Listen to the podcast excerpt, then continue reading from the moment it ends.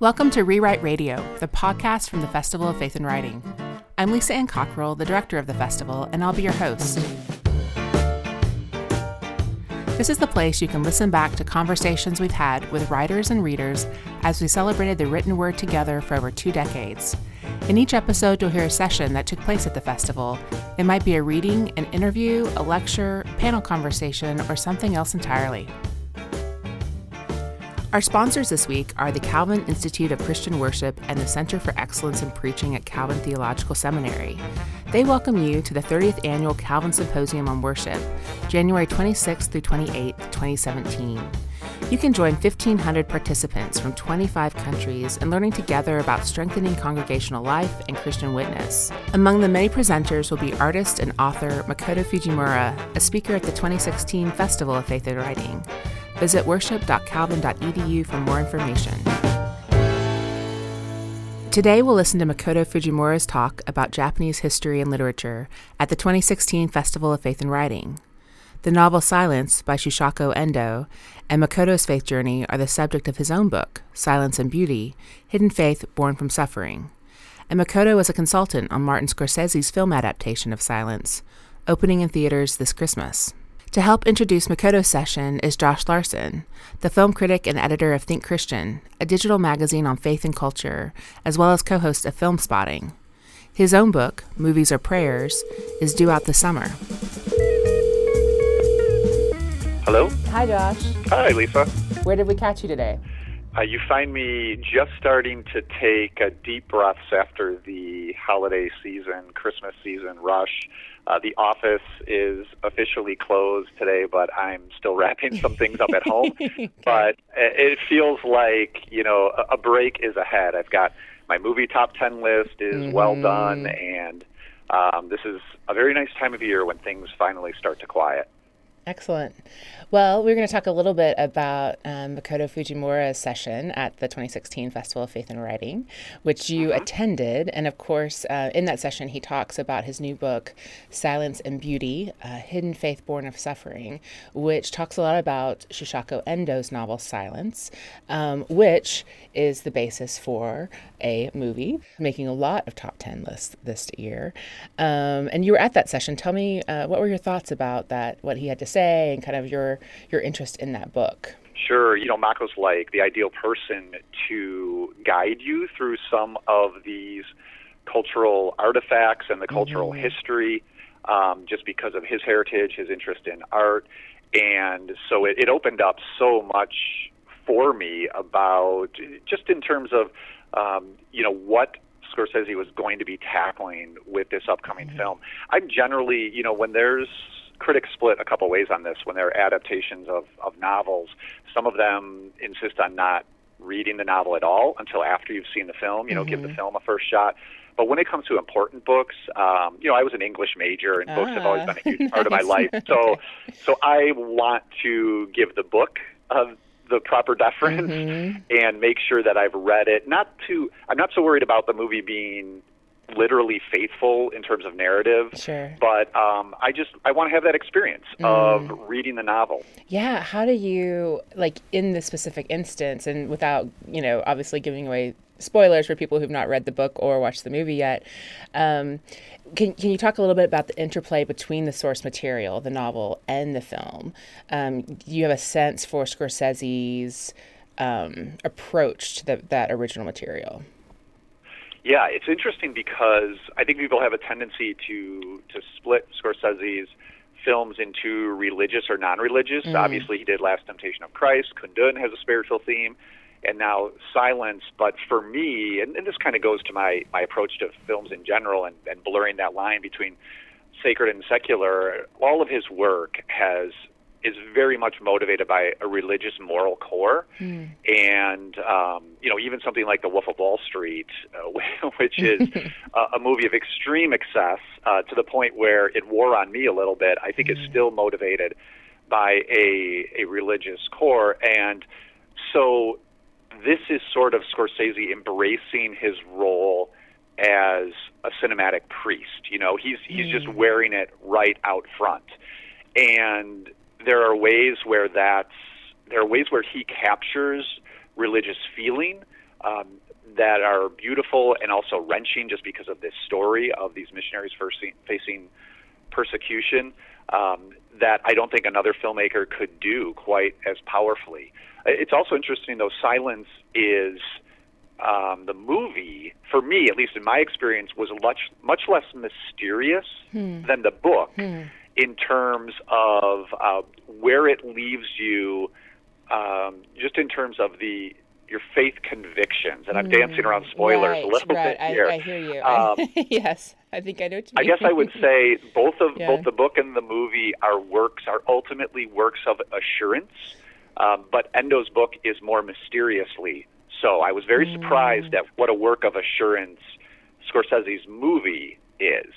And I'm very eager to hear how Christian audiences take that, um, and you know how other audiences receive that as well. So mm. it's a movie I saw a few weeks ago now. Um, it's you know obviously I think it's right around three hours. It's a intense experience, and uh, I'm eager to you know still visit it again and, and kind of be able to sit in it a little bit more than just have it right at you in your face. Mm-hmm. Because although it's a quiet film, um, it really works itself up into this into this fervor by the end that uh, gives you gives you a lot of a lot to think about. Yeah.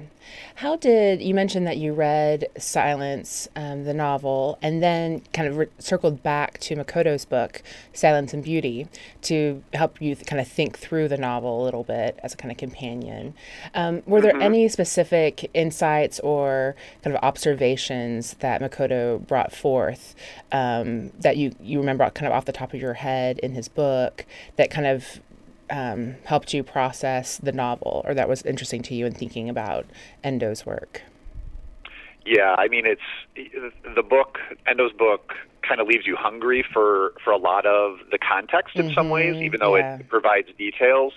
And that's what uh, Silence and Beauty really immerses you in, especially the, the art history of Japan that is maybe taking place around the fringes of Endo's silence, but is still speaking thematically to what that to what that narrative captures. So there's a lot of there in terms of historical and cultural context, mm-hmm. which I appreciated. Um, also, you know, as I mentioned, the personal testimony that Mako works into it.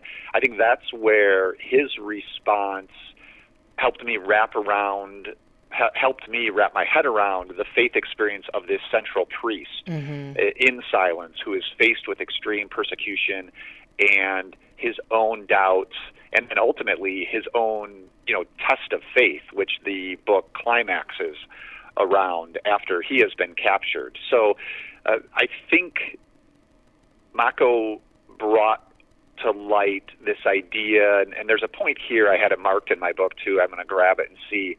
Yeah, here he says Endo stands with those sitting in the pews who feel inadequate and uncertain, who doubt whether they can be strong, heroic, and faith filled. And that, you know, I think is another statement of assurance that was good for me to hear mm-hmm. because in my initial reading of Silence, it comes to this devastating climax that that can leave you feeling a little more lost than that.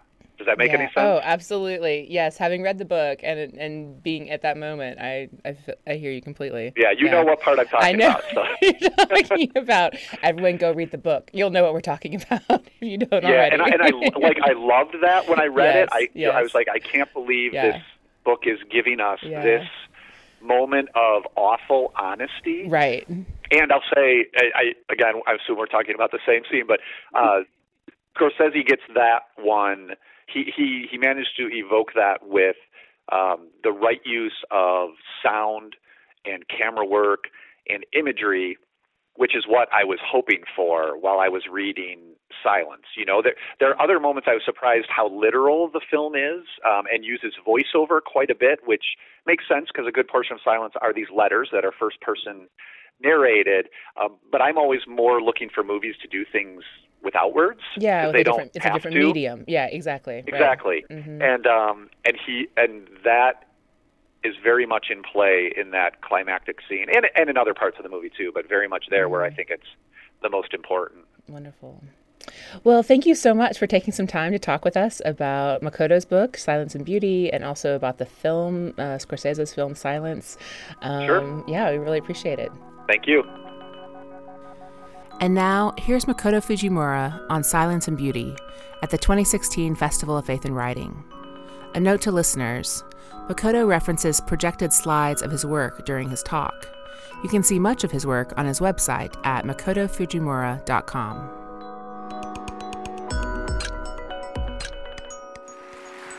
Thank you. Thank you.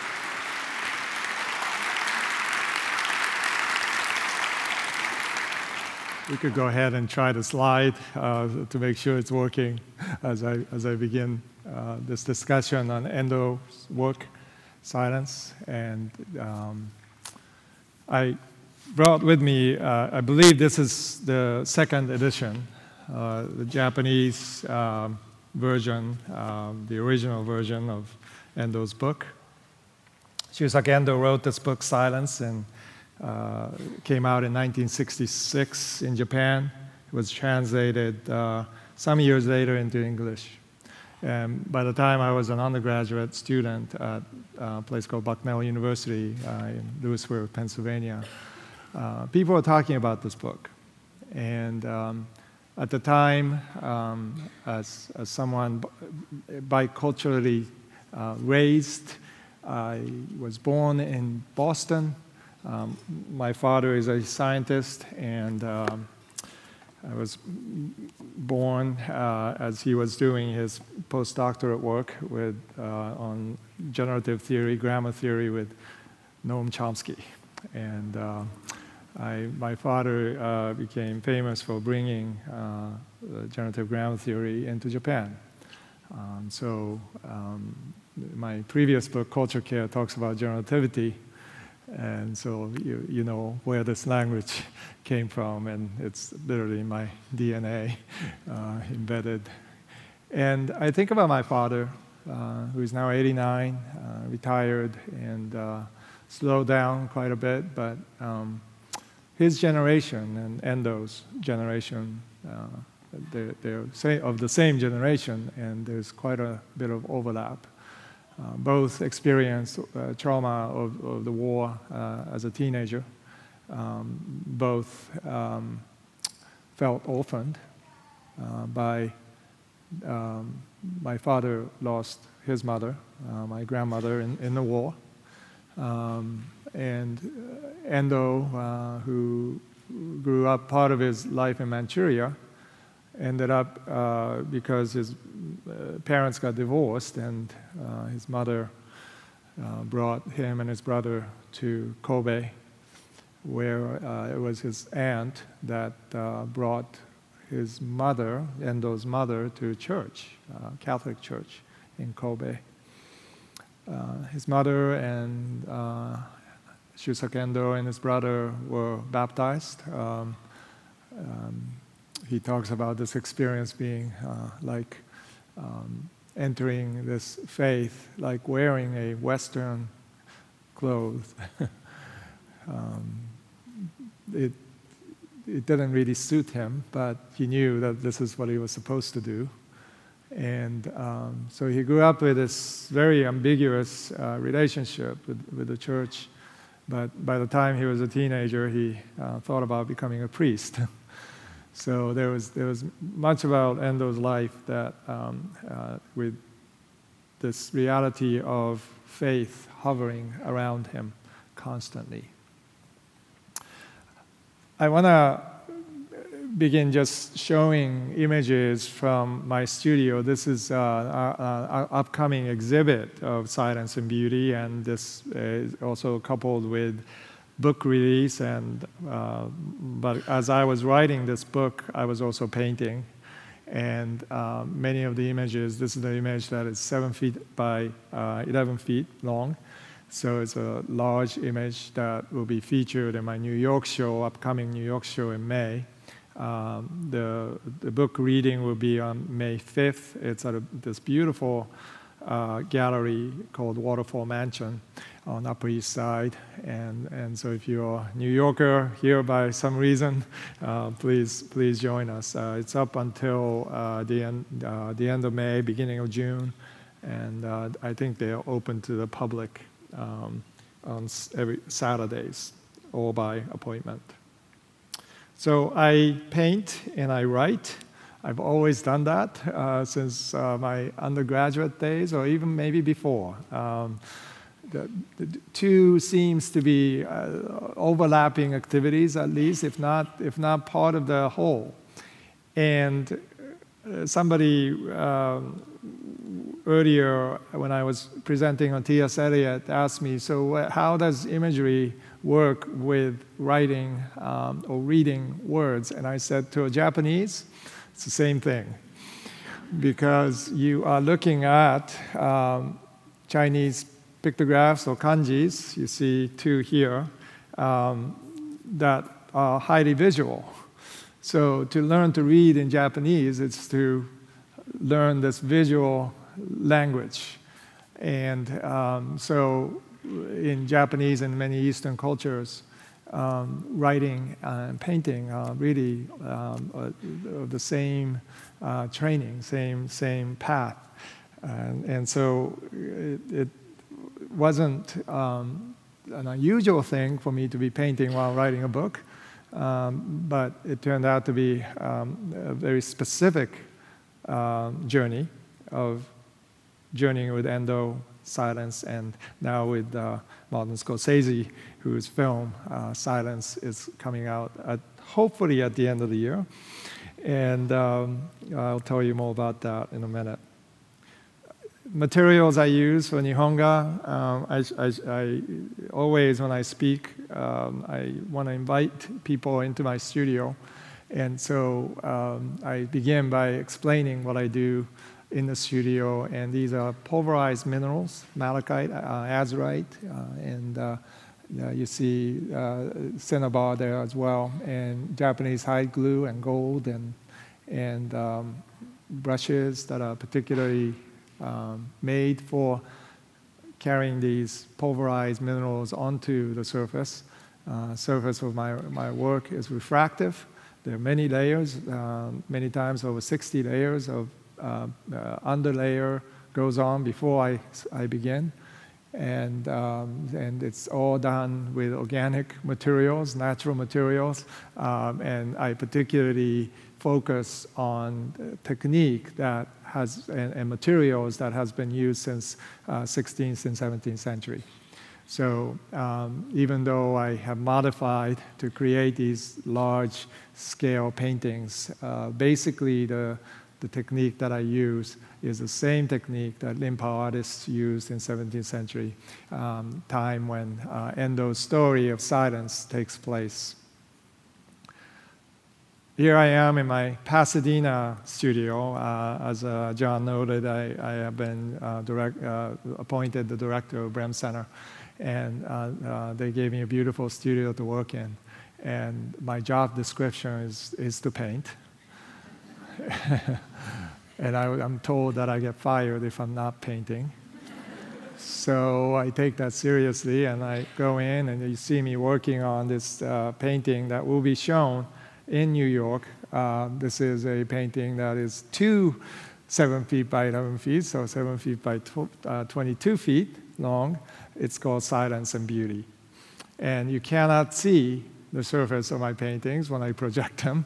And it is, it is uh, one of those frustrations that I have in pre- public presentations like this that the very image that you're looking at is not the image that, that the painting is about. Sometimes I do this, um, do a close up, and you can kind of see the refractive surface.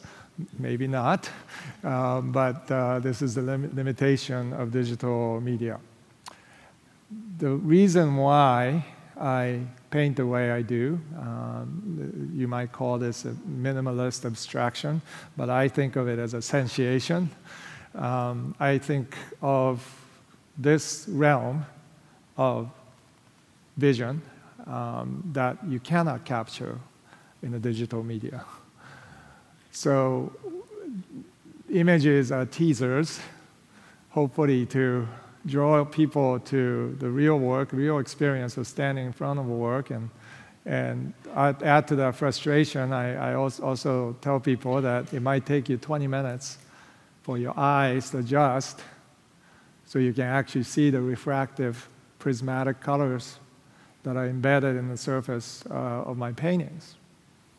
Now, that doesn't do well in marketing. It's not a very easy way to um, promote your images on Twitter, but that's the um, calling that I have. And this calling comes actually from my father's research. Uh, my father, for many years, uh, said that um, in 19, early 1970s, he was at Bell Labs, a famed uh, uh, Research facility in Murray Hill, New Jersey. Uh, he and his colleagues were working on um, uh, producing um, speech, uh, speech re- reproduction, and, and his colleagues were convinced that in 10 years, this is 1972, in 10 years we'll have a machine that would speak perfectly, that you cannot tell that it's a machine. Right. 2016, this is the best we have. Now, my father said for years that human speech, the nuance of human speech, the, fa- the fact that it, that it conveys more than information, is far more important to speech reproduction than people gave credit for. You cannot segment and dissect speech and stitch it back uh, uh, as if you were cutting up a frog and stitching it back and hope that it jumps again. You can't do that. Um, he was um, uh, he was told that that would be require that they start over. And he said, "Well, why not start over?" and um, slowly he got marginalized. um, but he was right. Human speech cannot be reproduced in a way that we segment information and reduce them to bits and bits. So, and uh, senses, hearing and vision, are so wonderfully, fearfully, and wonderfully made. And so, part of my journey with both this book, Silence, and my art, Silence and Beauty, has to do with this overlap of the limitations of human um, technology, communication, missions, um, limitations of just how um, we, even though we try to communicate at the deepest level, how, how much we fail. And I, I think that's a good start to talking about endo. And this is the uh, barn in Princeton, um, my, my home and my studio where I work out of. And um, I, I, love these flowers that come up uh, in, in, in, May. And um, this is why I wrote Silence and Beauty. So um, I just wanted to show that to you. And of course, the you know, if, if you're a writer, the day that your book arrives, right? That's there's, there's nothing more joyous, and um, and um, so I wanted to share this photo with you um, in celebration of the publication of this book. I wanted to also thank IV Press um, and also um, Mark Rogers, who insisted I write this book. I'll I'll talk a little bit more about him in a minute, but. Um, um, IV Press um, was great to work with, and, and um, I, I, was really overwhelmed by their effort to translate my aesthetic into this book. Um, it's, it's not easy, and it's, it's not cheap.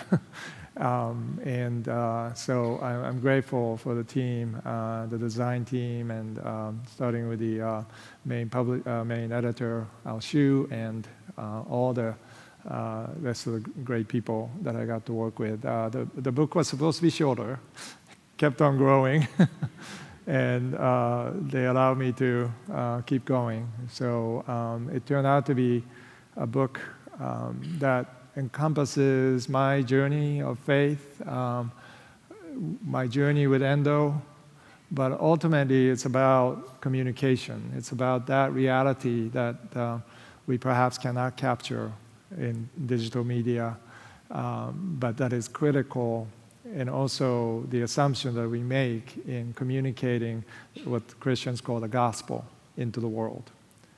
And the gap between us and the world, uh, uh, us and our neighbors, um, is uh, what Endo was ultimately interested in, and the conflict that comes when a foreigner comes into uh, um, uh, a certain uh, tribe.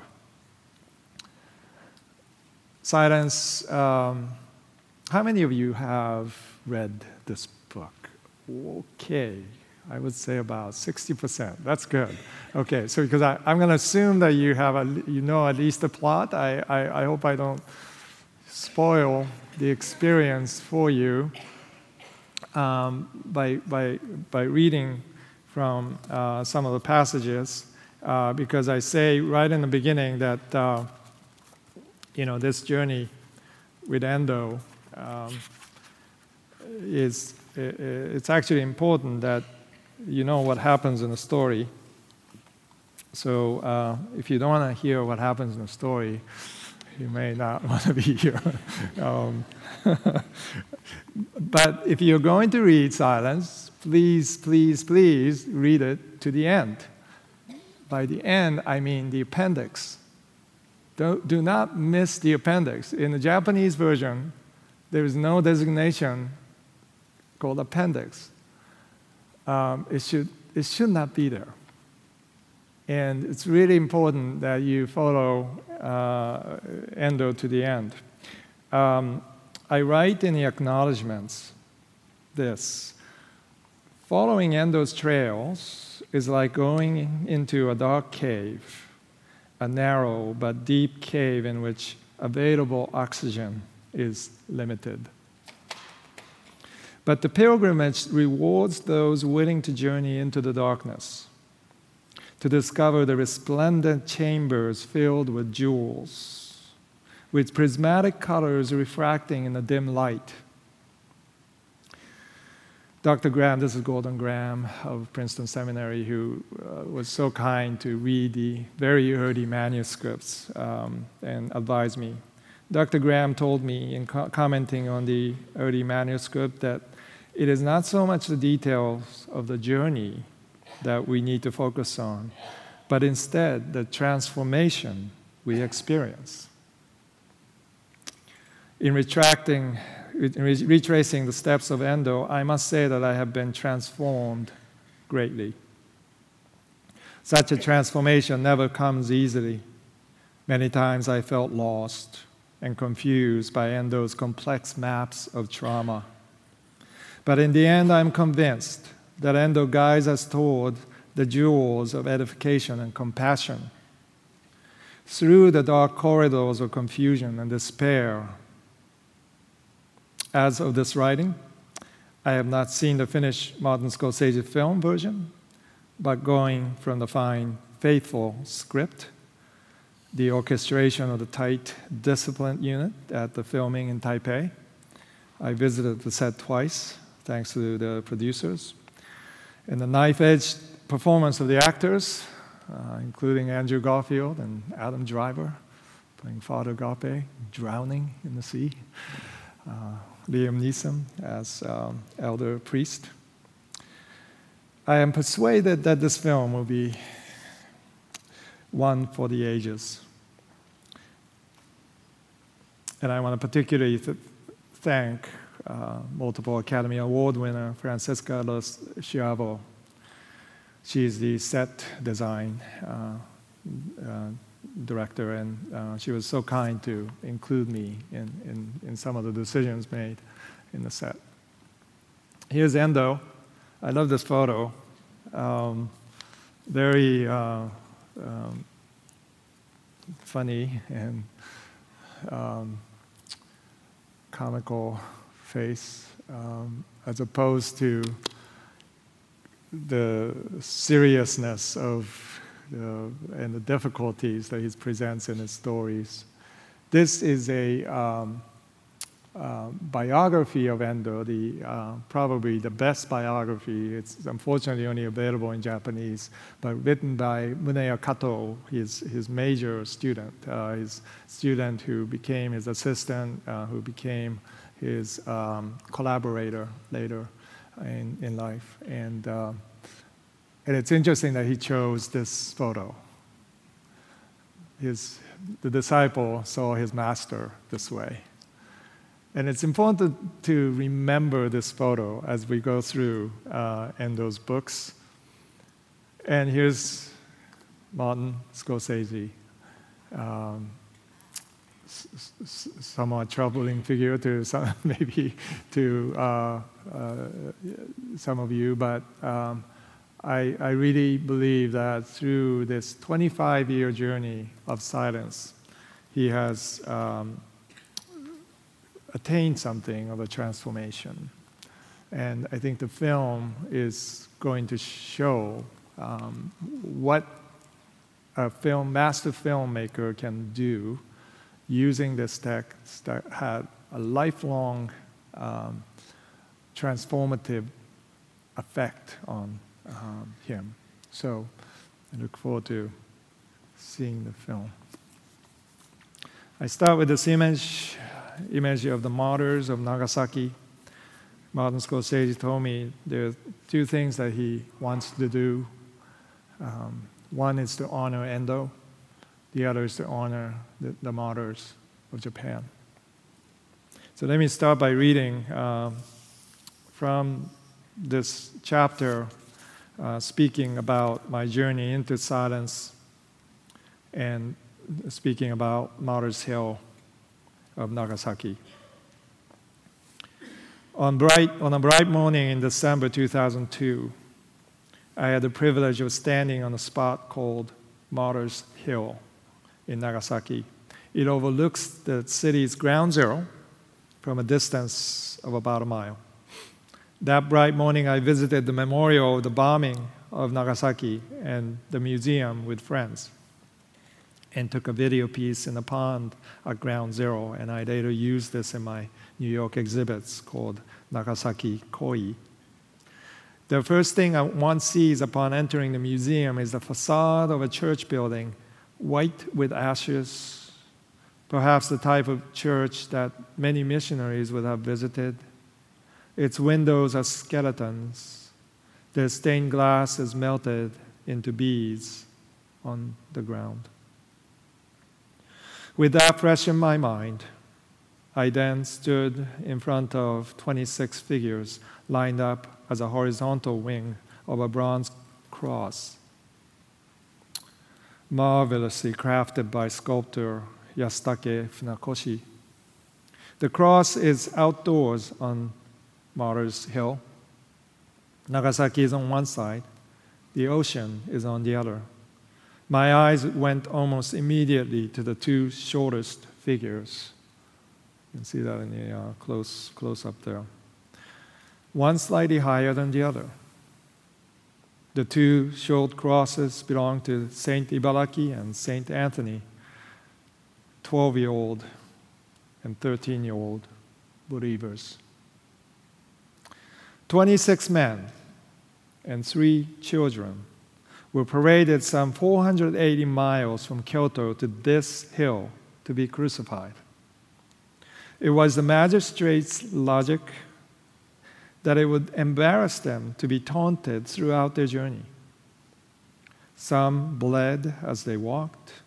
Their ears and noses had been cut off in Kyoto.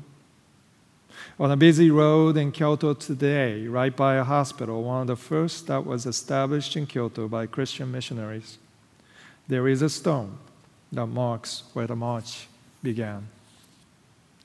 The story of their arrival at the destination is one of the most remarkable display of faith.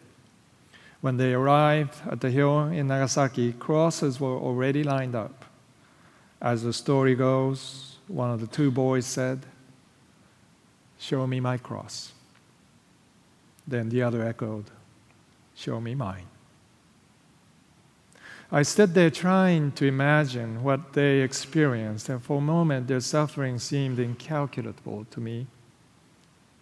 Like a beaded stained glass windows, droplets of a melted church on the ashes of ground zero. These two crosses point to the stoic surrender of the Japanese souls that is reflected in the death of the martyrs. I thought about the chaos and uncertainty of my own ground zero experience in New York City, that this obviously was the beginning of a greater trauma that went beyond any of my experiences. Japan entered this era of persecution in the early 17th century. And the history of Japan is um, the Japanese history books would uh, depict these 250 years as a one event. and um, many of the books, um, of course, talk about Hiroshima and Nagasaki and show images if you visit Hiroshima, um, as I'm hoping President Obama will do in upcoming days. It, it is a um, traumatic experience. But we need to realize today that our trauma of the last century is critical for understanding our trauma of our time. And Endo realized as he was recuperating from his tuberculosis, and he didn't know how many years he would have uh, left on his journey on this earth. He began to walk around Nagasaki trying to conceive a story of Nagasaki, story of Iku, a woman who, a survivor of the bombings. And he would re- later on write about her, but he then encountered something at the museum, uh, municipal museum in Nagasaki as he was meandering the grounds. This was not the fumie that he saw, the stepping blocks, but this is the, uh, very similar to the one that he saw. The one that he saw had um, wooden frame around it uh, with footprints embedded on them. And I encountered fumie as a graduate student studying Nihonga, as a national scholar studying 17th century art. And as I recount in my book, I had just become a Christian believer, a follower of Christ. And here I was embedded in, in the cultural realities of Japan, studying 17th century uh, art artifacts, and um, I had access to museums, temples, um, shrines, and here I was, a brand new photo of Christ, asking myself, why am I here? And I entered this uh, exhibit of Rimpa screen, 17th century Rimpa screen, gorgeous, uh, beautiful display of masterpieces of Japanese past. And then I realized there was this small, dark room to the side. And I write this. I enter the darkly lit exhibit room alone. The studio given to me as a national scholar was a few blocks away from the Tokyo National Museum. In between painting layers, I often wandered into the museum, an imposing building with an imposing building with a western facade and a Japanese roof, reflective of the 19th century Meiji Restoration period combining the Japanese past with the influences of the West in, in what is called the imperial crown style. I was studying at the, uh, the Tokyo National Museum's collection of Rimpa, 17th century Byobu screens. And after spending time in the main hall, where these majestic pieces were exhibited, I entered one of the smaller exhibits to one side. The display cases were full of what seemed like tablets laid flat. I read the description and learned that these were from 17th century Japan, collection of fumie, literally stepping blocks. Fumie were created during the 17th century Tokugawa shogunate Christian persecution. They were images of Jesus or Virgin Mary carved on, on wood or cast in bronze. Villagers were asked to line up on the beach and one by one renounce Christianity by stepping on these blocks.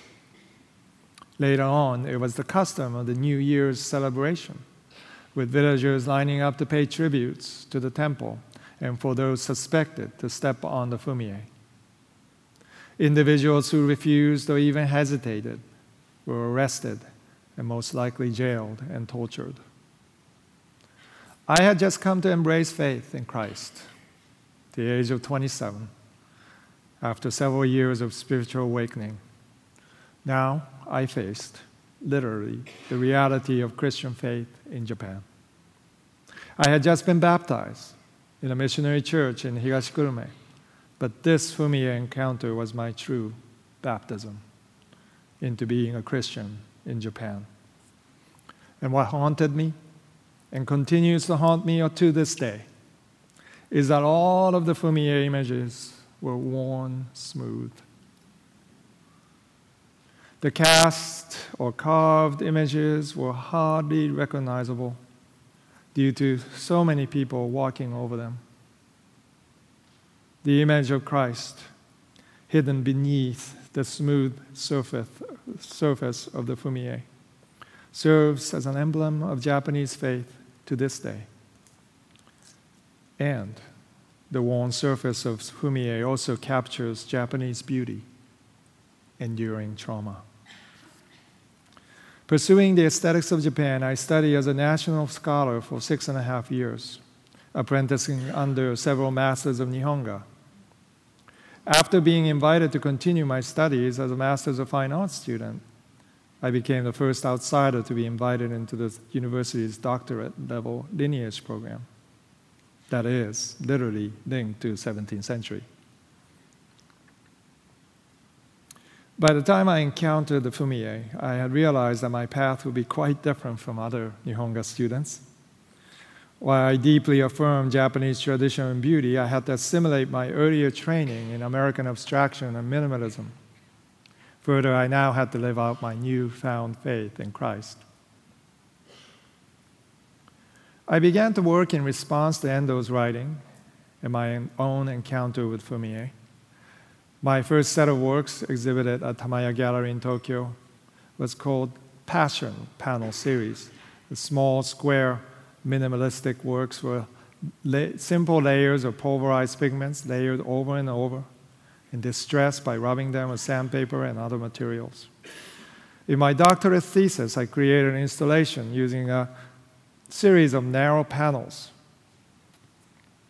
on the floor to quote Fumie works. I used Nihonga methods, but the delicate surfaces were precariously installed right on the floor. I call the installation the resurrection. And this piece, the second version of it, this is now at the Yokohama Museum, uh, permanent collection there.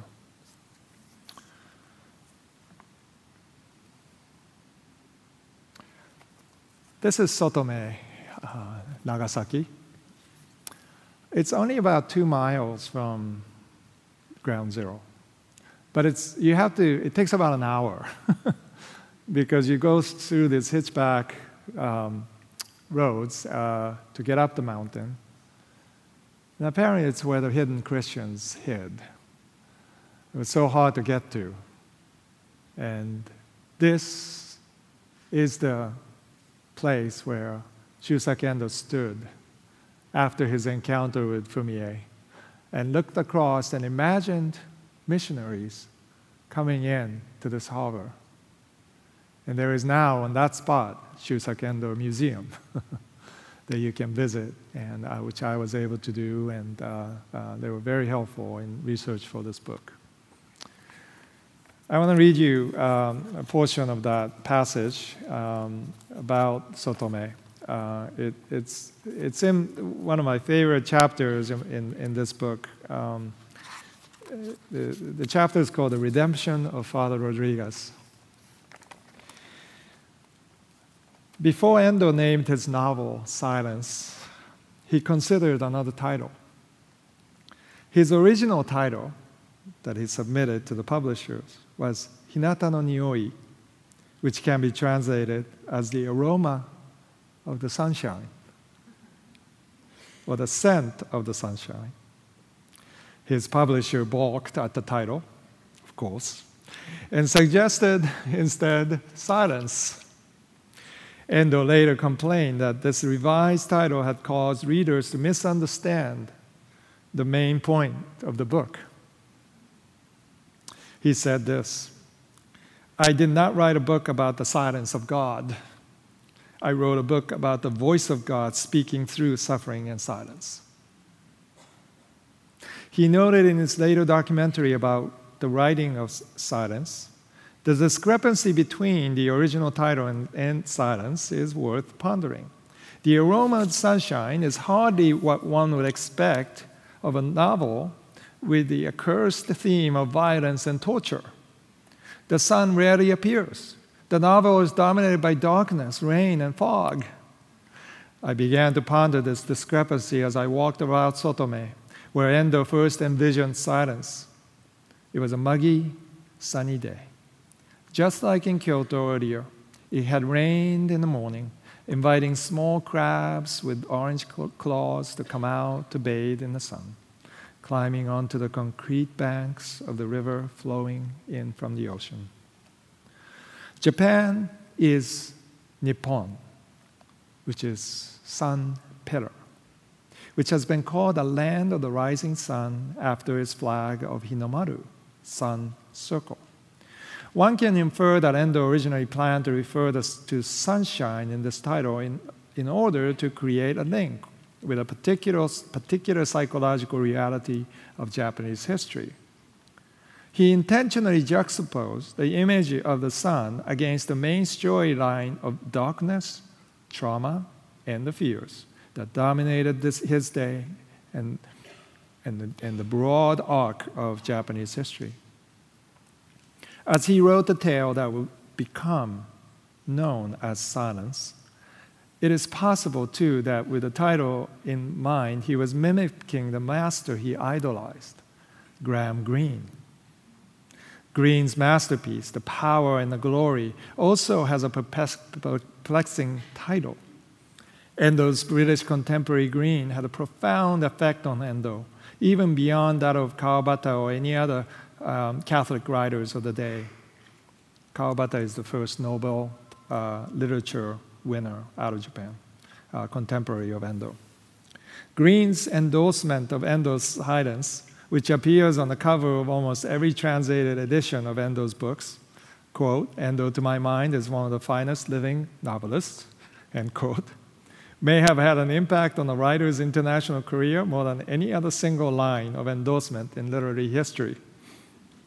Many years after writing Silence, while traveling in London, Endo ran into Greene in an elevator. He recounts later that that encounter and Greene's willingness to offer a deeper friendship had an impact on his faith in the providence of God. While working on Silence, Endo reread Greene's The Power and the Glory many times.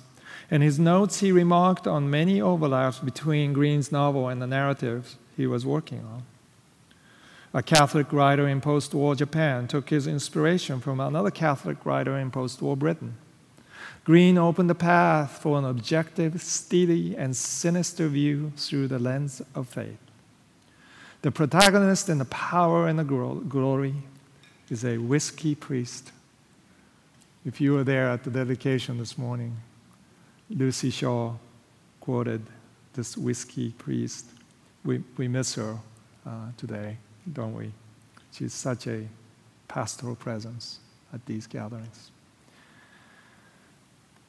A whiskey priest, a missionary to Mexico whose failures are notable and whose faith is weak. There is neither power nor glory in this character.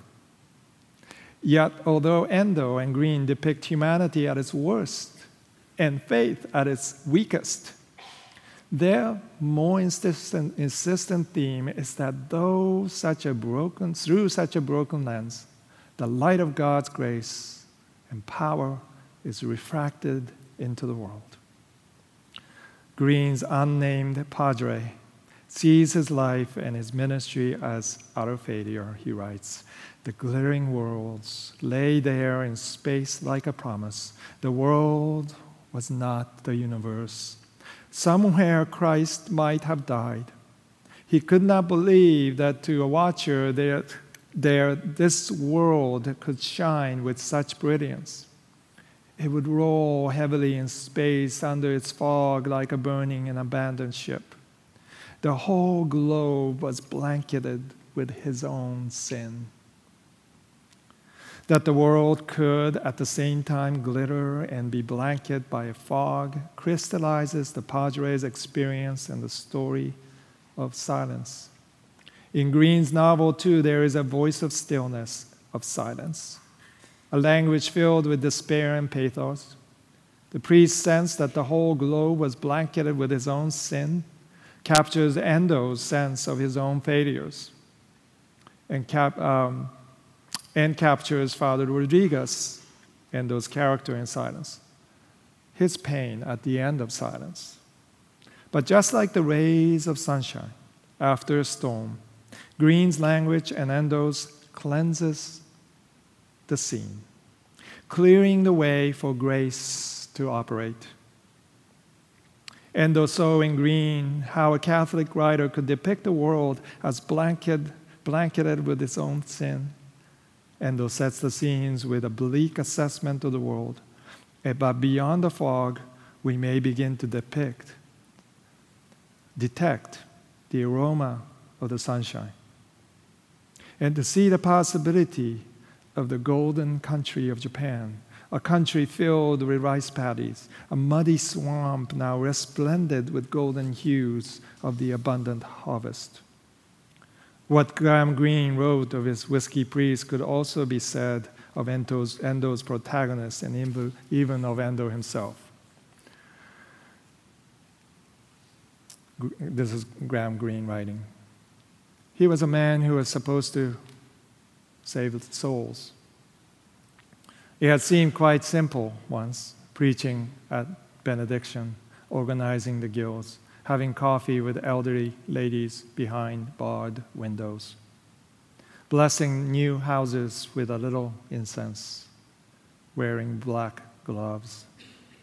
It was as easy as saving money now, it was a mystery. He was aware of his own desperate inadequacy.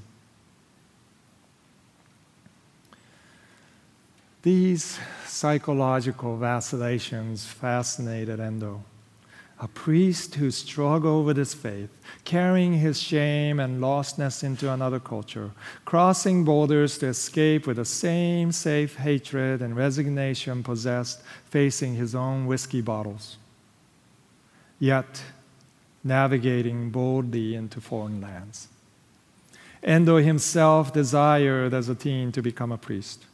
And such early uh, identification with priesthood is integrated with jarring, sadistic recounting of trauma. Japanese history, Endo wants readers to remember, is a history of such traumas, centered on the cultural denial of Christ. This historical fact, woven through 250 years of persecution, left an indelible impression, creating vacillating ambiguity and a culture that hides the most valued treasure of the heart. Okay. So um, I spend a lot of um, chapters actually trying to create a context for uh, to understand this novel, understand 17th century, understanding Endo, as, as you heard uh, me read just now. And three figures. Uh, one is uh, Yasunari Kawabata, the first Nobel laureate. Uh, second is Kenzaburo Oe, the second Nobel laureate in literature out of Japan. Um, I, I spent a great deal of time uh, uh, comparing with Endo, and uh, this is not a book on comparative literature, so so we decided at the end to put it in the appendix, a lot of it, but they are important. so, um, but I also spend um, uh, chapters on uh, tea master Sen no Rikyu, who is a 16th century cultural figure in Japan, seminal to Japanese history. Um, and you cannot understand 17th century without the influence of Rikyū. And what we know as Japanese culture today, Japanese aesthetic, comes directly out of his, his what he did as an artist, uh, artist, what he did as a cultural figure, and what the, he did as a leader um, in a time of feudal wars.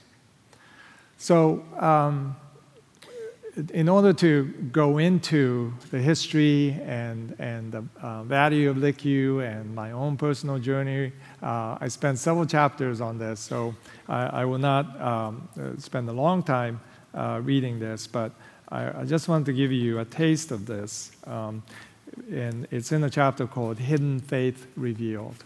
My thesis for the book turned out to be that Japan is a hidden Christ nation. It is not a pagan nation, as Francis, Xavier found out in 1520s when he landed in Kagoshima. He immediately noticed that Jap- Japanese were different from any other nation that he's visited. That this is a uh, country and culture most assimilated with the gospel, Francis Xavier observed. And for many years, because of the difficulties of missionaries in Japan. Uh, we, we, we were so challenged by to uh, spread the gospel in the soil of Japan uh, that we became convinced that this non-Christian nation uh, is so um, alienated from the Christian message that uh, we, we need to preach the reality of the gospel, the history of the gospel, the knowledge of the gospel, and um, so far, we haven't done so well. And so I went back to 17th century and 16th century. In, um, in 1560s, Kyoto, uh, the capital of Japan, had 300,000 Christians. There was this enormous revival after Xavier came in and after all these Franciscan and Jesuits uh, came in. There was this enormous revival in Kyoto. It affected almost everybody, including the warlords, many of whom converted to Christianity. And it was the power struggle that ensued and consolidation of Japan that ensued that ousted Christianity, only Christianity. They didn't outlaw religion, they outlawed Christianity. So the imprint, this indelible, imprint, just like the fumie, of Christ into culture, it embossed and debossed the culture itself invisibly but powerfully. So I spent half of the book explaining myself of that audacious statement that Japan is a hidden Christ nation. And this is the beginning of it, and I'll, I'll, I'll read this, and uh, we're going to uh, Q&A. Um, um, maybe I can tease out some of this um, um as I answer your questions. Hidden Faith Revealed. Sen no Rikyū, 1522 to 1591, was one of the greatest innovators to come out of Jap- Japanese soil. Rikyū lived in an era leading up to the Christian persecution. He was born of a merchant in Osaka in the early 16th century. He was given, his given name was Yoshiro Tanaka. His later was named to Sen no Rikyū in a Buddhist rite. He studied the traditional form of tea under several masters in Sakai, Osaka, then at Daitokuji Temple in Kyoto. He had a close relationship with the warlord Hideyoshi, who eventually ordered Rikyū's seppuku demise. He asked Rikyū to commit suicide on the tea room that he designed and ordered the official persecution of Christians to begin. And with the Christian missionaries his, um, at hand, his, his wife Oriki, one of his two wives, who was present actually when he was forced to end his life at the age of 71, was one of the early converts of Christianity when the capital Kyoto took hold of the Christian message. Many of Rikyu's disciples, Oribe, the best known disciple, and five of his seven disciples were known to be either Christians or advocates of faith. This historical reality is important for those interested in the background of silence, defining the Christ hidden culture of Japan, in a future of how Japan may now be liberated. Rikyu gave an architectural structure to this refinement of hiddenness in his design, his own design of his tea rooms. Through Rikyu's architecture of tea, the missionaries of 16th century learned of tea. Rikyu's design tea house were much smaller in size than most. Traditionally, tea was part of a banquet culture in China, and con- consequently, many tea rooms were quite large. The smaller size of Rikyu's tea rooms allowed particular focus on the minute particulars of movements of hands subtle gestures of the placement of flowers, and often hidden messages behind the choice of utensils or paintings in the room. Rikyu was first linked with an ostentatiously ornate golden room in Osaka that Hideyoshi desired, but then he began to move toward what he called wabi, simplicity, as he matured in his aesthetics. His most distinct contribution the, is, is in the creation of Nijiriguchi, a small square entry port designed for the guest to enter the tea house. It's to the side of this. Rikyu's Nijiriguchi was so small that they forced everyone to bow and remove their swords in order to enter the tea house. Rikyu created a space dedicated to repose communication, and peace. Deep communication can only take place through a path of vulnerability. In, in other words, the only way to escape the violent cycle of the age of feudal struggles is to remove one's sword, and then in safety one can communicate truly. Beauty, one might add, is a gift given through this vulnerability. Beauty that integrates virtue, nature and religion can guide us into wisdom. This is exactly what Sen no Rikyu mastered a phenomenon that overlapped curiously with the influx of Christians and subsequent persecution of them. In considering the future of Japan, it is helpful to look at the past and to Rikyu, who holds the key to a cultural liberation of Japan one who lived and died in the realm beyond the persecution years, one who created a distinct Japanese view of aesthetics. Rikyu's language of communication and his unique individualism are a primary example of Japan liberated from Fumie culture. He lived toward that independence, a solitary figure in a tumultuous time. It's, it's known that uh, Sen no Rikyu presented this black ball, and uh, I'll end with this, um, to the dictator, Hideyoshi, knowing that Hideyoshi hated black. and uh, of course, that was the beginning of uh, his demise. Rikyu's black ball is emblematic of the beauty of sacrifice. And this beauty, bordering on protest against power, is etched, also etched in Endo's work. Just as Rikyu ordered, offered the Hideyoshi a black tea ball, Endo offers a sinister story of the torturous past in silence. Both Rikyu and Endo focused on the hiddenness of true communication. It is remarkable that someone such as Rikyu, an ambassador of peace, reached the pinnacle of influence in the midst of a feudal struggle to survive.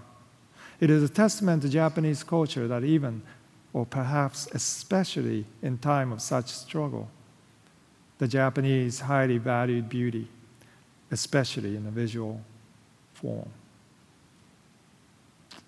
Endo confessed in several of his lectures, I do not know much about tea, which I am learning is a clue that Endo was actually interested in the subject and was invested in understanding the mystery of what he pretended not to know. Actually, after I wrote this, I found out that uh, one of the major sources of the early um, reports of art of tea um, was done by Father Rodriguez, uh, Italian priest. Uh, that um, is um, no a Portuguese priest, right? That, that went to Italy to report on, on tea. Though Rikyū is not mentioned in silence, his presence is felt throughout. The most important hidden truth of Father Rodriguez's journey in silence, I've, I've noted, is in the book's appendix. Well, I can go on, on, on and on, but uh, why don't um, we have little time left? So why, why don't we move into uh, Q and A here? Um, thank you for your attention, um, and uh, thank you uh, for Calvin uh, Writer Festival to um, uh, act as an. Yeah.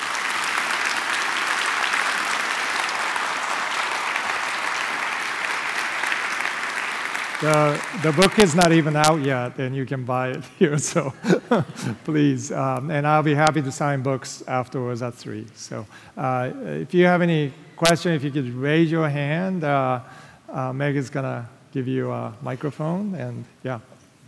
Okay, thank you. Um, uh, Silence is like such a sensory rich novel. Yes. Um, I went through and when I first read it, underlined every place he used sound. Yes. And I was startled at the end because basically most of my book was underlined. Yes. But when I was reading it, it did not seem sensory excessive. Yes. And then also, you described your artwork as essentialist. Yes. So, my question for you is what are some ways that we can cultivate essentialism as artists and writers in our own work? Oh my goodness, what a question. Uh, thank you. Wow. Um, I'll be thinking about that for a while. And, um, you know, actually, Endo carried a sketchbook around um, with him as he, he said, you know, when I am traveling and, um, and to do research, I, I know the historical details, the informa- all the information that I need, but I am trying to paint images through my words. And so he literally uh, painted images, and you can um, see these at, at the museum.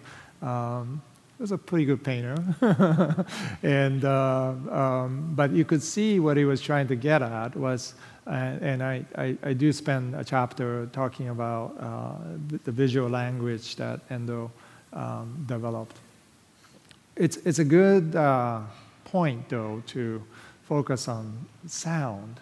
Um, and how, how that is also present. And uh, that's something that, uh, yeah, I need to think about. Um, but the essentiation uh, part may, may be important because as I began to journey with uh, Endo, you know, there's the form of an artwork and, and, and the content, right? This age-old um, tension between content and form. And the ideal, I suppose, is to incarnate the content perfectly into the form. Um, and in, in Endo's language, the form of his language is highly descriptive, highly analytical, journalistic.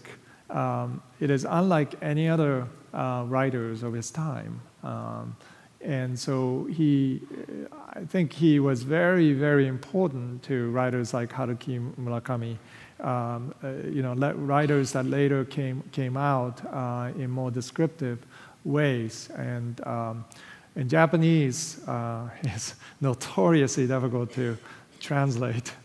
Um, but Endo wrote as if he was writing to the translators.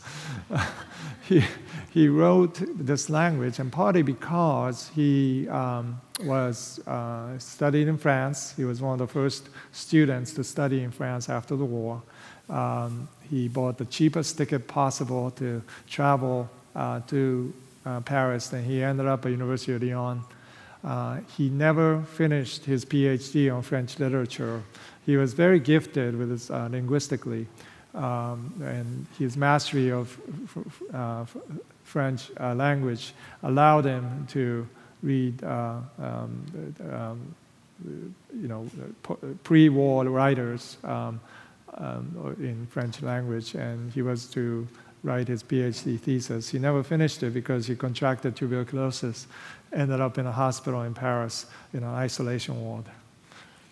And I conjecture and speculate in the book that possibly this language of descriptive language came out of that time. He realized that in, in a foreign country, in an isolation room, the only way that he can communicate clearly was through medical language, descriptive, you know, to, um, precise language.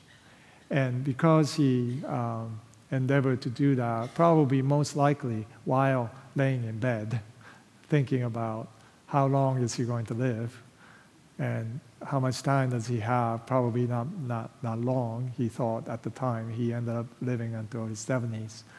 But a young writer um, reflecting on the trauma of his age, his own imprisonment in his own body, um, unable to communicate, uh, he began to describe what I would think as uh, this essentiated form of, of uh, descriptive language. Um, and, and so, in that sense, he, he is very um, uh, um, an interesting writer to study, um, both in translated form and the original language, um, because you can, he is one of the few Japanese writers that you can do that way. So, thank you for that question. Okay, one more question. Well, hi there. Uh, hi. Forgive me if I missed something because I was a little late coming in. But one thing that I've always noticed in your work is there's a lot of integration of, you know, like gold leaf or flecks of gold, you know, here or there in your paintings. And it's always kind of made me think of like a kintsugi. Uh, yes. The, the broken pottery with the yes. gold in the middle. Yeah. And um, that has always been an image for me of the Japanese aesthetic and wabi sabi and you know mm-hmm. all of that kind of tied together in one image. Yeah. And um, I was kind of curious, how much does that maybe that image or that yeah. play a role in your work and maybe in the process of writing your book? Because I've yeah. always noticed that Japanese has this, or I mean, the Japanese culture has this ephemeral aesthetic.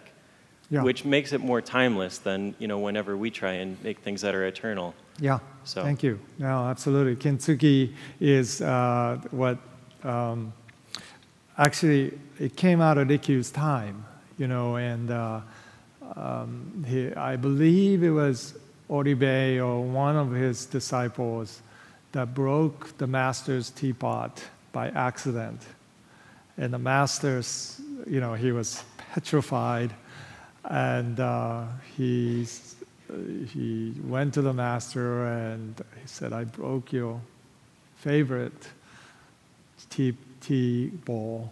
And the master said,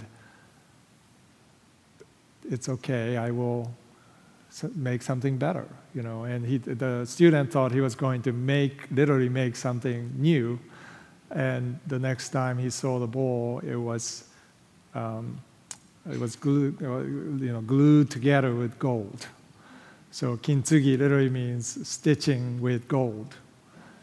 And, um, and he served tea in this now new bowl fixed with gold um, and said, see, it's now better. Um, I probably not a real story, but but uh, Japanese tradition has it that uh, when you break something, it's a beginning of something new, um, and it's an opportunity to not only recreate but to acknowledge the brokenness, right? Um, but that is in brokenness there is beauty, and I, I'm, I sorry I ran out of time to share about what I do in the book about the uh, bro- broken lantern that is, that is in Daitokuji Temple, uh, which is a remarkable example of what brokenness can communicate uh, the hidden power of that to communicate beauty and communicate silence and communicate faith. Um, so uh, I spend a great deal of time um, talking about this. And, um, but the ultimately, I think Endo would have said, why fix it? leave it broken.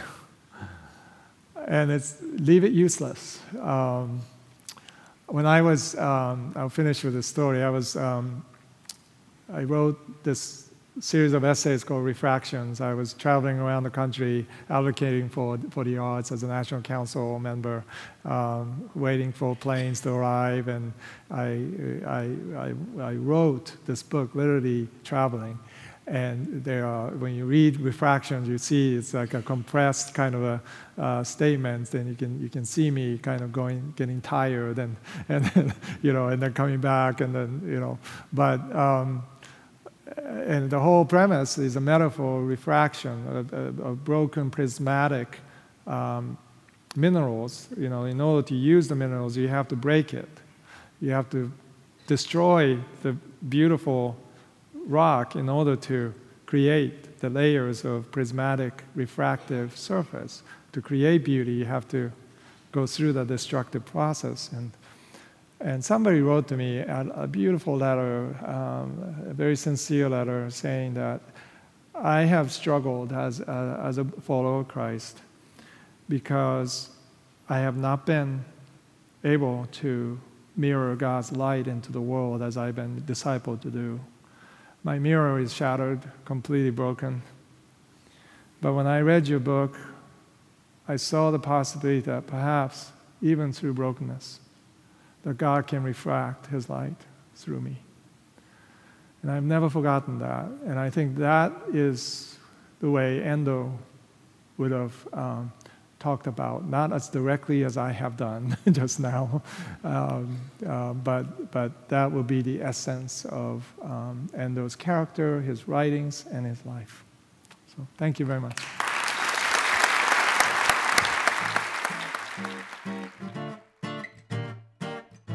Special thanks to Makoto Fujimura. You can follow him on Twitter at IamFujimura. Thanks also to Josh Larsen. You can read his work at thinkchristian.net.